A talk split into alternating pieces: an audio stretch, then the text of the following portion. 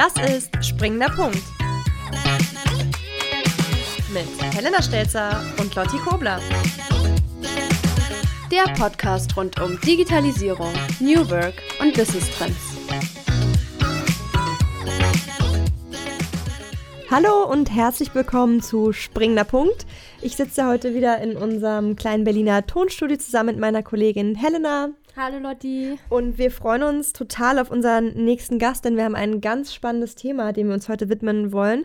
Und zwar das Thema HR und Digitalisierung. Genau, denn das Personalwesen befindet sich auch sehr stark im Wandel. Die HR nimmt bei der Digitalisierung im Unternehmen ja eine ganz besondere Position ein. Sie ist ja nicht wie zum Beispiel in anderen Bereichen nur von der digitalen Transformation betroffen, sondern gestaltet ja auch aktiv digitale Prozesse mit. Ähm, man spricht in dem Zusammenhang auch oft von einer doppelten Herausforderung, von der die Personalabteilungen betroffen sind. Und was das bedeutet, dem wollen wir uns heute auch ein bisschen widmen. Genau, und diese doppelte Herausforderung, die Helena auch gerade angesprochen hat, macht eben diese Branche besonders spannend im Hinblick auf digitale Veränderungsprozesse. Und zu diesem Thema haben wir heute einen Gast im Studio, und zwar ist das Sarah Bohlmeier. Sie ist Gründerin und Geschäftsführerin von Teambay, einer Online-Software für automatisiertes Mitarbeiterfeedback. Herzlich willkommen. Hallo. Vielen Dank, freut mich hier zu sein. Hallo wir Helena, hallo Lotti. Sarah, auf der Teambay-Webseite schreibt ihr ja, dass ihr als HR-Tech-Unternehmen die Treiber der Digitalisierung seid. Was genau bedeutet das? Ähm, ihr habt es im Grunde eben schon mal ganz schön erklärt. Ähm, der Personalbereich hat natürlich einen ziemlich großen Anteil, alles was Digitalisierung oder Transformation angeht, dadurch, dass der Personalbereich halt die Menschen hinter der Digitalisierung oder neben der Digitalisierung halt begleitet.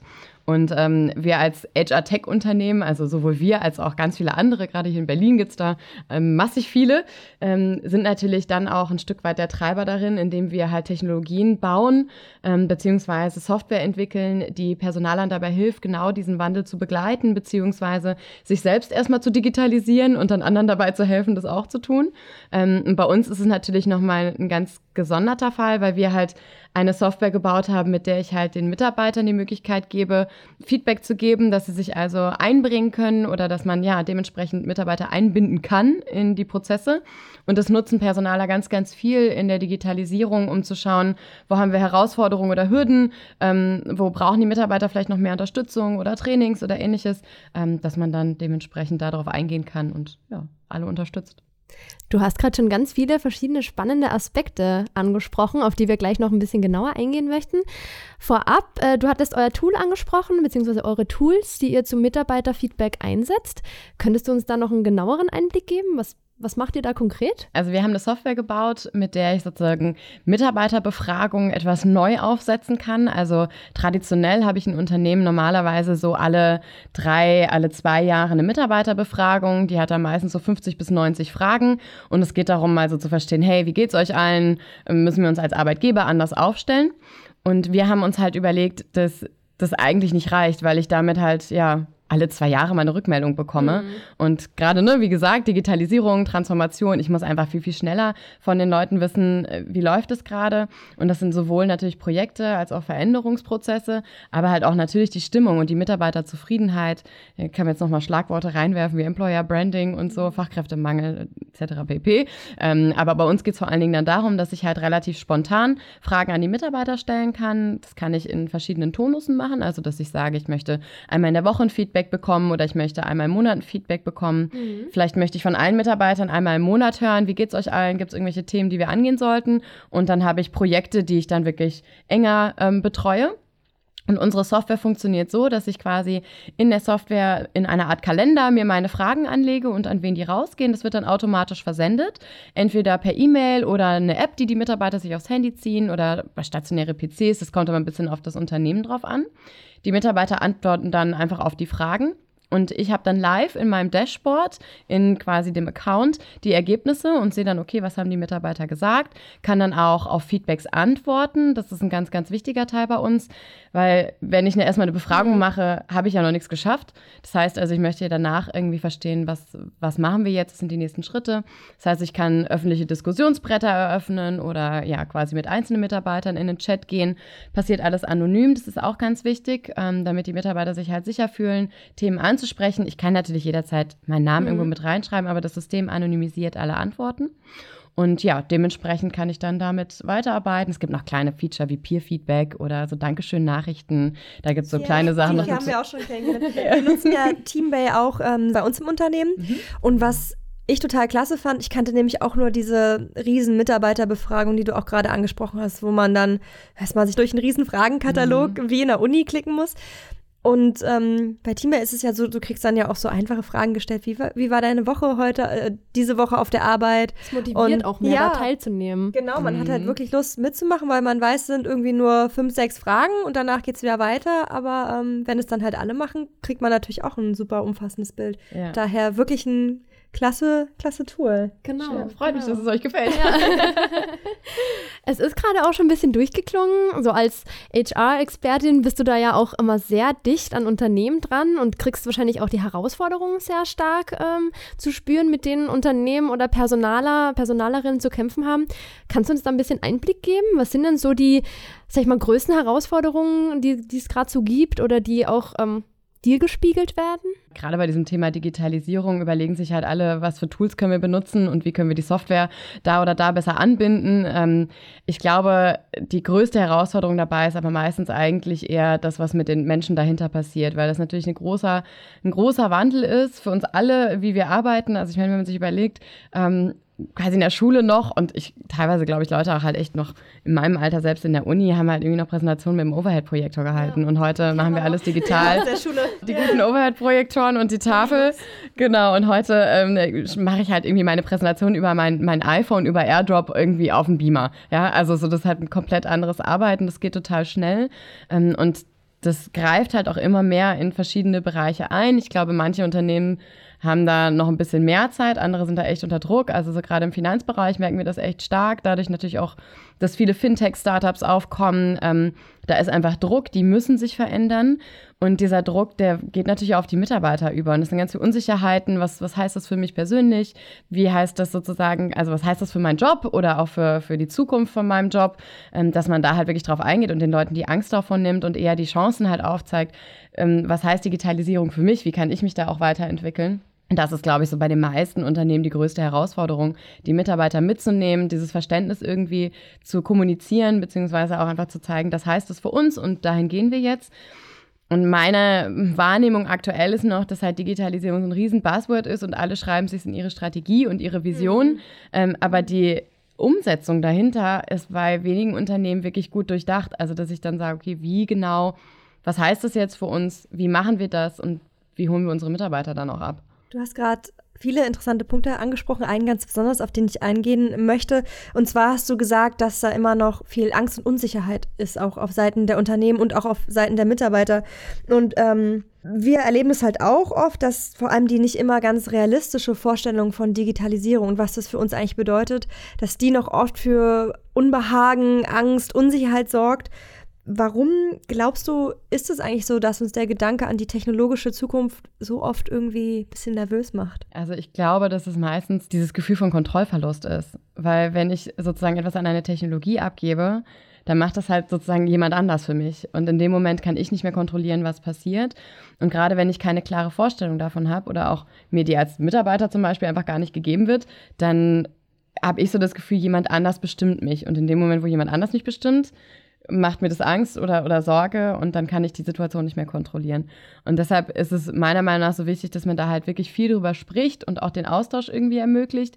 Ähm, dass man halt sagt, keine Ahnung, also manche Unternehmen machen dann halt irgendwie so, so offene Abende, wo man einfach über das Thema Zukunft und Digitalisierung einfach spricht, dass man sich einfach austauschen kann ähm, und einfach so hört, was empfinden denn die anderen? Oder natürlich klar halt auch irgendwie mit unseren Befragungen haben wir das auch ganz häufig, dass dann mal abgefragt wird, was, was müsst ihr denn noch von uns wissen?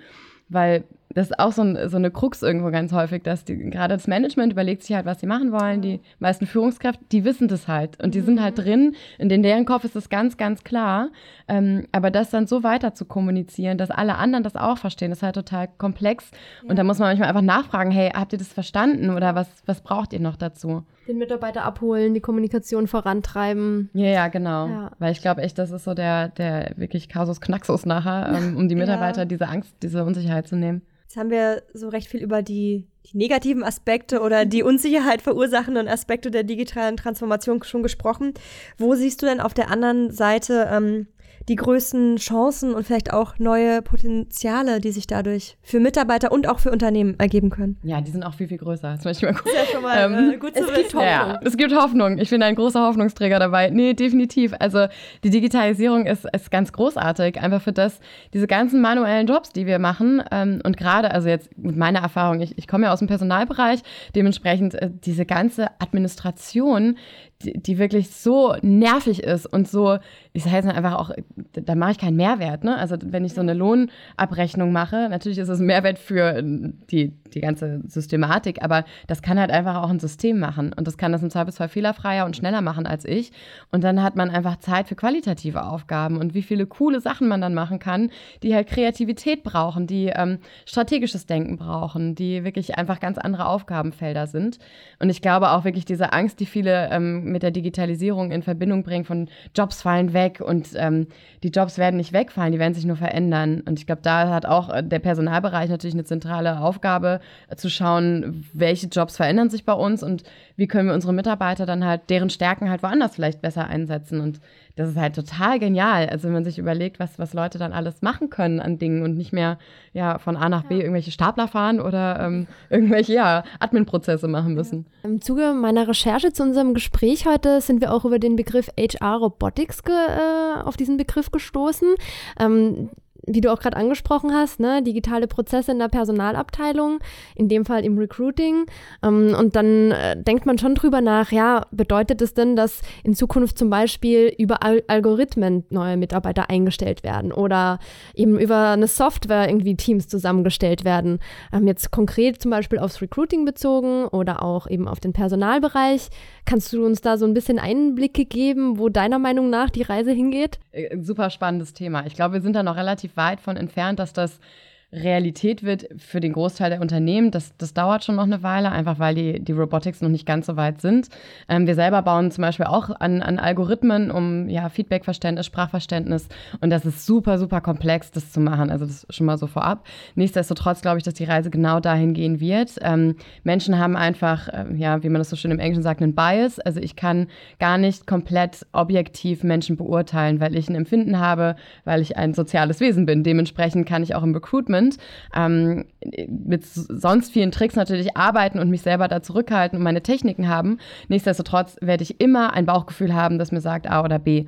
Und ganz häufig ist dieses Bauchgefühl auch wichtig, aber gerade in den ersten Prozessschritten beim Recruitment beispielsweise oder auch äh, in der Personalentwicklung, und da hat es meiner Meinung nach noch gar nicht genug ähm, Anklang gefunden, da ist es super viel angenehmer oder auch schneller und effektiver, wenn ein System wirklich die Daten einfach liest und sagt, okay, der Mensch hat die und die Interessen, das kann ich natürlich im Zweifelsfall mit einer guten Software auch selber eingeben, worauf habe ich Lust oder wohin möchte ich mich entwickeln, ähm, dass das System das sozusagen erkennt und kann dann auch die richtigen Fragen stellen. Also eine, eine, richtig gute KI kann im Nachhinein auch die ersten Interviews führen ja, und die ersten Fragen stellen, die ersten Auslesungen machen. Ich glaube allerdings, wenn wir jetzt in den Bereich kommen, wie zum Beispiel eine Teamzusammenstellung oder die Finalentscheidung, Entscheidung, jemanden einzustellen, wir sind auch immer noch Menschen und da kommt der Faktor Mensch wieder mit rein. Das wäre jetzt auch meine Anschlussfrage gewesen. Genau. ja, weil, also ich meine, ganz ehrlich, wenn wir jetzt irgendwie, wie wir hier in dem Raum sitzen und uns überlegen würden, okay, cool, wir wollen jetzt zusammenarbeiten, da kann eine KI dir noch fünfmal sagen, ja, das wird richtig gut. Wenn du das Gefühl hast, der Mensch, der neben mir sitzt, den kann ich nicht riechen. Also das ist halt irgendwie, ich glaube, da ähm, wird es im Endeffekt immer noch diesen letzten ähm, Teil des, ja, des Menschlichen geben. Und da wird auch mein Verständnis jetzt gerade natürlich auch für den Personalbereich immer noch die, die, die Arbeit sozusagen des Personalers sein in diesen qualitativen zwischenmenschlichen Themen. Trotzdem der Mensch offensichtlich am Ende immer noch das Zünglein an der Waage sein wird, ist es ja schon so, dass sich durch ähm, die neuen Technologien und Algorithmen und alles, was du jetzt auch gerade schon selber angesprochen hast, schon große Veränderungen auch in der HR-Branche ergeben. Und wir sind ähm, auch im Zuge der Vorbereitung dieser Episode auf äh, ein Statement online ähm, gestoßen, was ich, wo ich gerne deine Einschätzung zu hören würde. Und zwar haben wir gelesen, ähm, die HR-Branche schafft sich mit der Digitalisierung selbst ab. Wie stehst du dazu? Ist es so, dass diese digitalen Prozesse, die die HR-Branche ja einerseits sehr voranbringen, sie dann wiederum aber auch irgendwie selbst in Gefahr bringen, weil sie dann vielleicht überflüssig wird irgendwann? Ja, gut, das mit dem in die Gefahr bringen ist immer so eine, so eine Aussage, aber ähm, jetzt mache ich mich gar nicht beliebt bei, bei meinen Personalkollegen, aber ich glaube, das ist so. Also ich glaube wirklich, dass HR, wie wir es kennen, traditionell einfach nicht mehr existieren wird, weil ganz viel davon, und man muss dazu auch sagen, ähm, der Personalbereich hat in den letzten 100 Jahren eine ganz spannende Entwicklung hingelegt. Also je nachdem, wie auch die wirtschaftliche Entwicklung ähm, in Ländern oder in, Wirtschaften sozusagen ist, desto ähm, anders ist auch die Rolle immer des Personalers. Also wenn ich sozusagen einen Boom habe ähm, und viel einstellen muss, dann geht natürlich erstmal die Rolle des Personalers auf diese Funktion. Wenn ich aber im Zweifelsfall auch einen, einen Fachkräftemangel habe, dann wird die Rolle des Personalers wieder größer und auch anders und qualitativer. Nichtsdestotrotz glaube ich schon, dass die Digitalisierung unfassbar viele Prozesse, wie wir sie eben schon alle beschrieben haben, wegrationalisiert. Also diese klassischen Profile wird es nicht mehr geben. Ähm, ich glaube allerdings, dass dieser Wandel ähm, einfach woanders auch hingeht. Also HR wird einfach an andere Stellen im Unternehmen gehen und mehr Begleiter sein, ähm, mehr Entwickler sozusagen an der Stelle und weniger Administration. Und dementsprechend also dieses Human Resource Management das wird es, glaube ich, so nicht mehr geben. Also ein Stück weit muss ich dem schon zustimmen. Wir werden gespannt sein. Ja, ich bin auch gespannt. Wir hatten jetzt schon ganz spannende Einblicke bekommen im Bereich Personalwesen, ähm, überhaupt, ja, wie gehen Unternehmen mit der Digitalisierung um. Ich versuche jetzt einen kleinen Shift hin äh, zu den einzelnen Mitarbeitern äh, zu machen. Ähm, wenn ich jetzt zum Beispiel drüber nachdenke, ähm, bei uns bei der WBS, wir haben ganz verschiedene Arbeitsmodelle. Ja, wir haben äh, Gleitzeit, wir haben Homeoffice-Regelungen, äh, es gibt die Möglichkeit, ein Sabbatical zu machen. Also ich würde mal so grob sagen, wir haben sehr moderne ähm, Arbeitsmethoden ja, auch bei uns ja. im Unternehmen. ja, also. Ich, bin, ich bin ein großer Fan von der WBS, ein super cooles Unternehmen. Da freuen wir uns. Wo ich hin wollte, war, ähm, wenn man sich eben noch mal so ein bisschen 10, 20 Jahre zurück versetzt. Da sah die Arbeitswelt ja komplett anders aus. Ne? Also vor allem, was weiß ich, als unsere Eltern, Großeltern äh, ins Arbeitsleben gestartet sind, da, da war die Arbeitswelt noch eine ganz andere. Meine Frage ist jetzt, ähm, woran meinst du, erkennt man diesen Wandel am deutlichsten? Jetzt in Bezug auf Mitarbeiter im Unternehmen. Du hattest es auch schon zum Teil angesprochen, vielleicht gehen wir auf den Punkt nochmal ein bisschen genauer ein. Wir sprechen ja auch immer von diesen ganzen Generationen, die Babyboomer und XYZ, wie auch immer. Ähm, ich glaube schon, dass man einfach an der ja, der wirtschaftlichen Lage natürlich, also als unsere Großeltern sozusagen, das war ja so Nachkriegszeit, ähm, das war ja eine ganz andere, da war man froh, wenn man sozusagen einen Job hatte oder irgendwo arbeiten konnte oder da wurde natürlich auch viel gegründet, so dass mhm. man halt irgendwie überhaupt arbeiten konnte. Da war man halt dankbar dafür. Und genau das Gleiche danach, die Babyboomer, hat man auf einmal ganz, ganz viele Menschen auf dem Arbeitsmarkt. Ähm, da musste man sich halt auch herausstellen, da musste man hart arbeiten, damit man einen guten Job hat und sich nach oben kämpfen sozusagen. Ähm, und dann gehen natürlich die Geburtenraten auch irgendwo ein Stück weit wieder runter. Die Technologie hat sich krass entwickelt. Das heißt also, alles, was jetzt auf den Arbeitsmarkt kommt, kann sich ein Stück weit natürlich aussuchen, also wo wir arbeiten wollen. Der einzelne Mitarbeiter kann sich ausruhen, was er machen will. Wir haben ja endlos viele Möglichkeiten. Also als meine Mutter, das heißt ja, als meine Mutter Abitur gemacht hat, die, da gab es so ungefähr, ja, irgendwie so fünf, fünf, sechs äh, Schulen oder, oder Unis oder Ausbildungen, wo man jetzt sagt, okay, das macht jetzt irgendwie Sinn.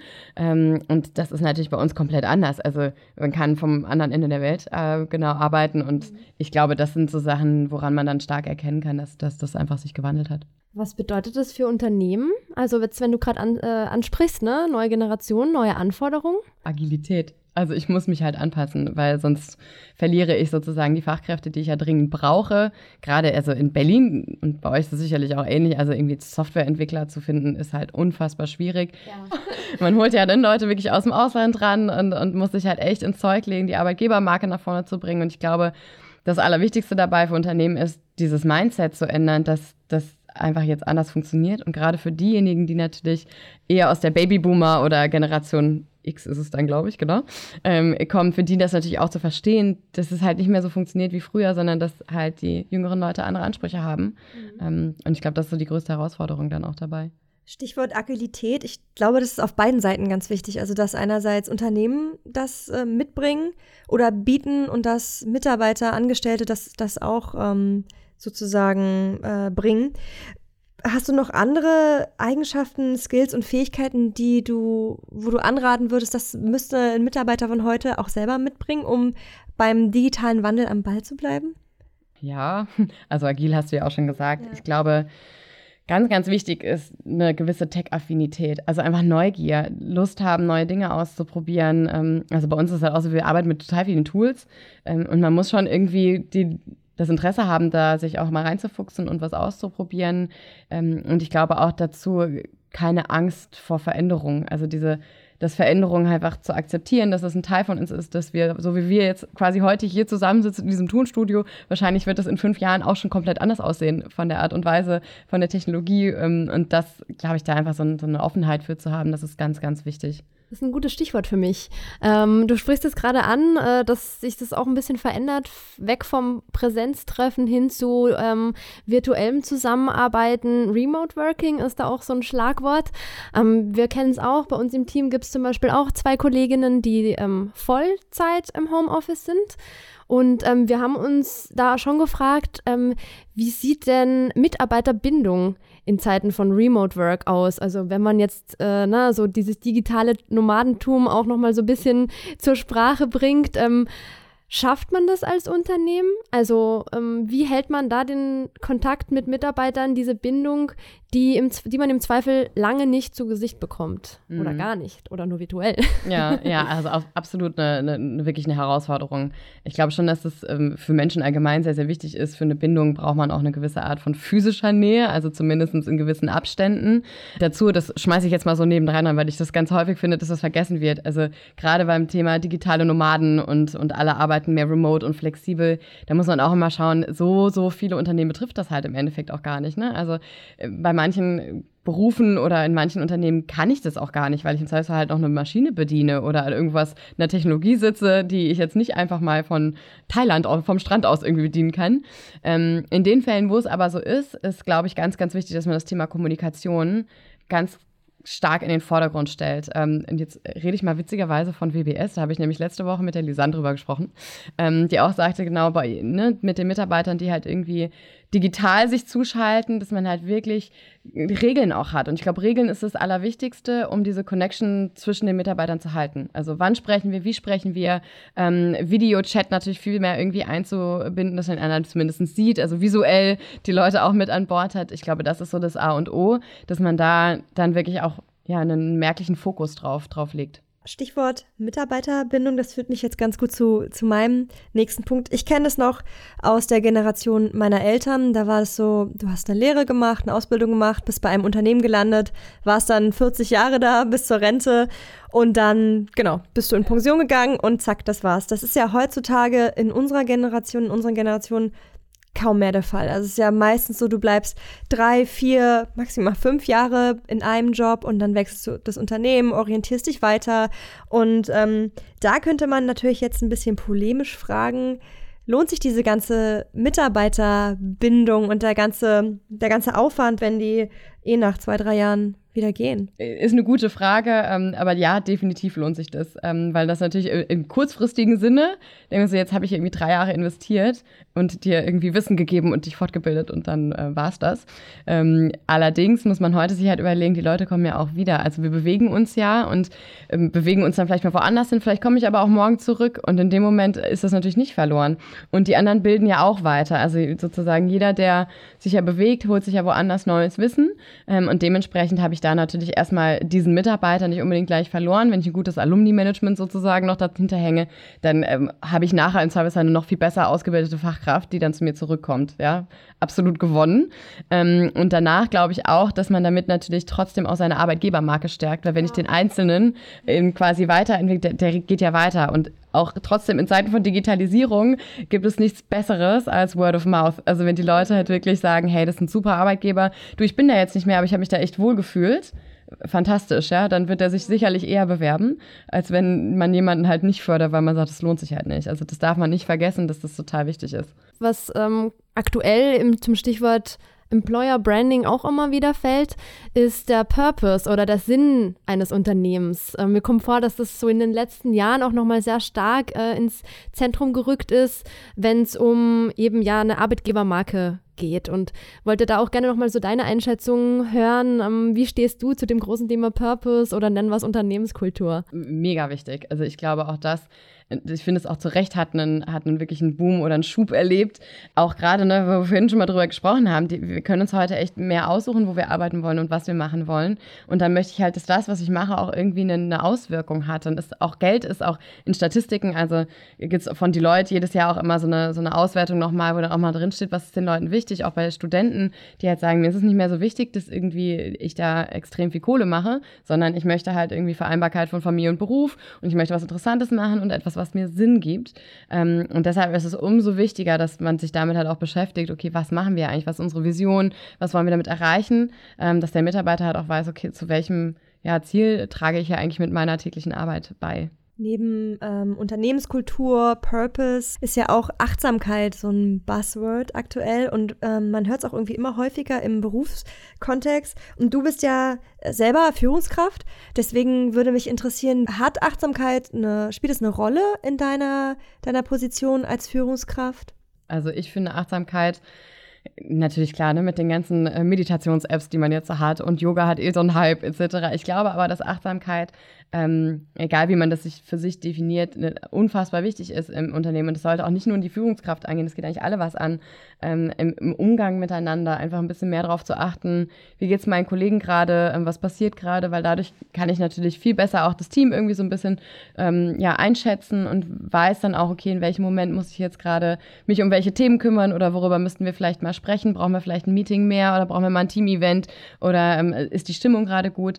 Ähm, und dann natürlich aber auch für sich selber. Also gerade auch in Zeiten, wo ich einfach super schnell kommuniziere und, und einfach immer erreichbar bin, ist es total wichtig, dass ich halt irgendwie für mich weiß, ähm, wie es mir gerade, wie fühle ich mich ähm, also bei uns zum Beispiel haben wir jetzt auch äh, für alle quasi ähm, eine, eine Meditations-App eingeführt, die alle nutzen können, ähm, um zu sagen, hey cool, wenn ihr zwischendurch euch mal Zeit nehmen wollt, ähm, gibt auch einen extra Raum mit einem Sofa und so, wo man einfach sich auch mal hinchillen Voll kann. Ausgestattet. Voll ausgestattet, genau. Das ist, also ich finde es halt ganz wichtig, weil das jeden Einzelnen ja irgendwie, und das macht ja auch jeder anders. Also wenn ich jetzt irgendwie morgens gerne laufen gehe oder ähm, morgens gerne meditiere, jemand anders macht es vielleicht eher abends, ähm, jemand anders braucht mittags eine Pause, Leute gehen spazieren, wie auch immer, aber dass man da so eine Achtsamkeit für hat und auch eine Toleranz, dass da jeder anders ist, ist, glaube ich, total wichtig. Und als Führungskraft sollte man das äh, total auf dem Schirm haben, einfach, dass, dass ich da ein Gefühl für brauche, damit natürlich Fachkräftemangel, Mitarbeiterbindung, die Leute ähm, ja, sich wertgeschätzt fühlen und man auch weiß, okay, ich kann da irgendwie mit meiner Führungskraft zu sprechen. Diese vielen kleineren Maßnahmen kann ich mir auch gut vorstellen, tragen dann auch zum Wohlbefinden der Mitarbeiter bei. Also was du jetzt angesprochen hast, Meetings, ähm, regelmäßige Gespräche, ähm, Meditationsraum muss es vielleicht nicht jetzt in jedem Unternehmen nee. sein, ne? aber ich glaube, es sind alles so gute Schritte, die man ergreifen kann, dass ja. die Mitarbeiter sich wohlfühlen. Ich glaube, das Mindset ist da halt irgendwie wichtig, ne? dass man irgendwie ganz klar kommuniziert, unsere Kultur ist so, wir wollen darauf achten, dass es uns äh, allen gut geht und dass wir irgendwie gut miteinander ähm, arbeiten können ähm, und dann halt diese Räume schaffen. Und klar, so ein Meditationsraum ist jetzt vielleicht irgendwie nicht das Nonplusultra für jeden, ähm, aber dass man sozusagen sagt, ey, egal was es für dich halt ist, jeder Einzelne muss, muss die Möglichkeit haben, das für sich so zu leben, wie er möchte. Und wir haben ja alle irgendwie andere Biorhythmen und so. Der eine mhm. ist halt morgens aktiver und kann sich besser konzentrieren, der andere arbeitet lieber nachts.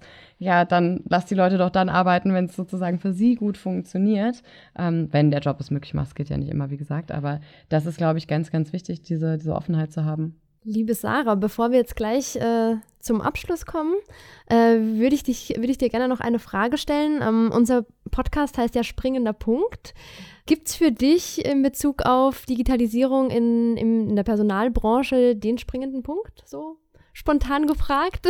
Oh, spontaner, spontaner Punkt, ähm, springender Punkt für die Personalbereiche. Also ich glaube, der springende Punkt, den die meisten halt, wie gesagt, und jetzt komme ich zu meinem schöner, schöner Kreis jetzt hier zum Anfang zurück. Ich glaube, der springende Punkt in der Digitalisierung ist die Kommunikation. Nur wenn ich gut kommuniziere und klar kommuniziere und auch Austausch ermögliche, bin ich im Endeffekt mit der Digitalisierung erfolgreich. Alles andere sind Pamphlete auf Papier. Ich muss halt echt mit den Leuten in Austausch kommen ähm, und da alle mitnehmen, weil sonst digitalisiere ich mich alleine im Zweifelsfall. Also Kommunikation als äh, den springenden Punkt. Wir haben heute ganz, ganz viele tolle Insights von dir bekommen und äh, sind auch ganz neugierig, was die Zukunft denn dann tatsächlich bringen wird. Vielen lieben Dank, äh, Sarah, dass du bei uns im Studio warst, dass du uns äh, ein bisschen was erzählt hast und ähm, dir die Zeit genommen hast. Ja, sehr, sehr gerne. Es war eine große Freude. Es hat sehr viel Spaß gemacht. Vielen Dank, dass ich kommen durfte. Gerne. Und alle unsere Hörer, die jetzt auch selbst zum Experten für die digitale Transformation werden wollen, ähm, möchten wir unser Seminarangebot auf wbsakademie.de naheliegen. Da gibt es auch viele ähm, Kurse, die sich genau mit dem Thema beschäftigen. Zum Beispiel haben wir ein Seminar mit dem Titel Digital Transformation. Schaut da doch einfach gerne mal rein und ähm, bereitet euch auf die digitale Transformation vor. Wir sagen Tschüss, vielen Dank und bis zum nächsten Mal. Tschüss. Tschüss.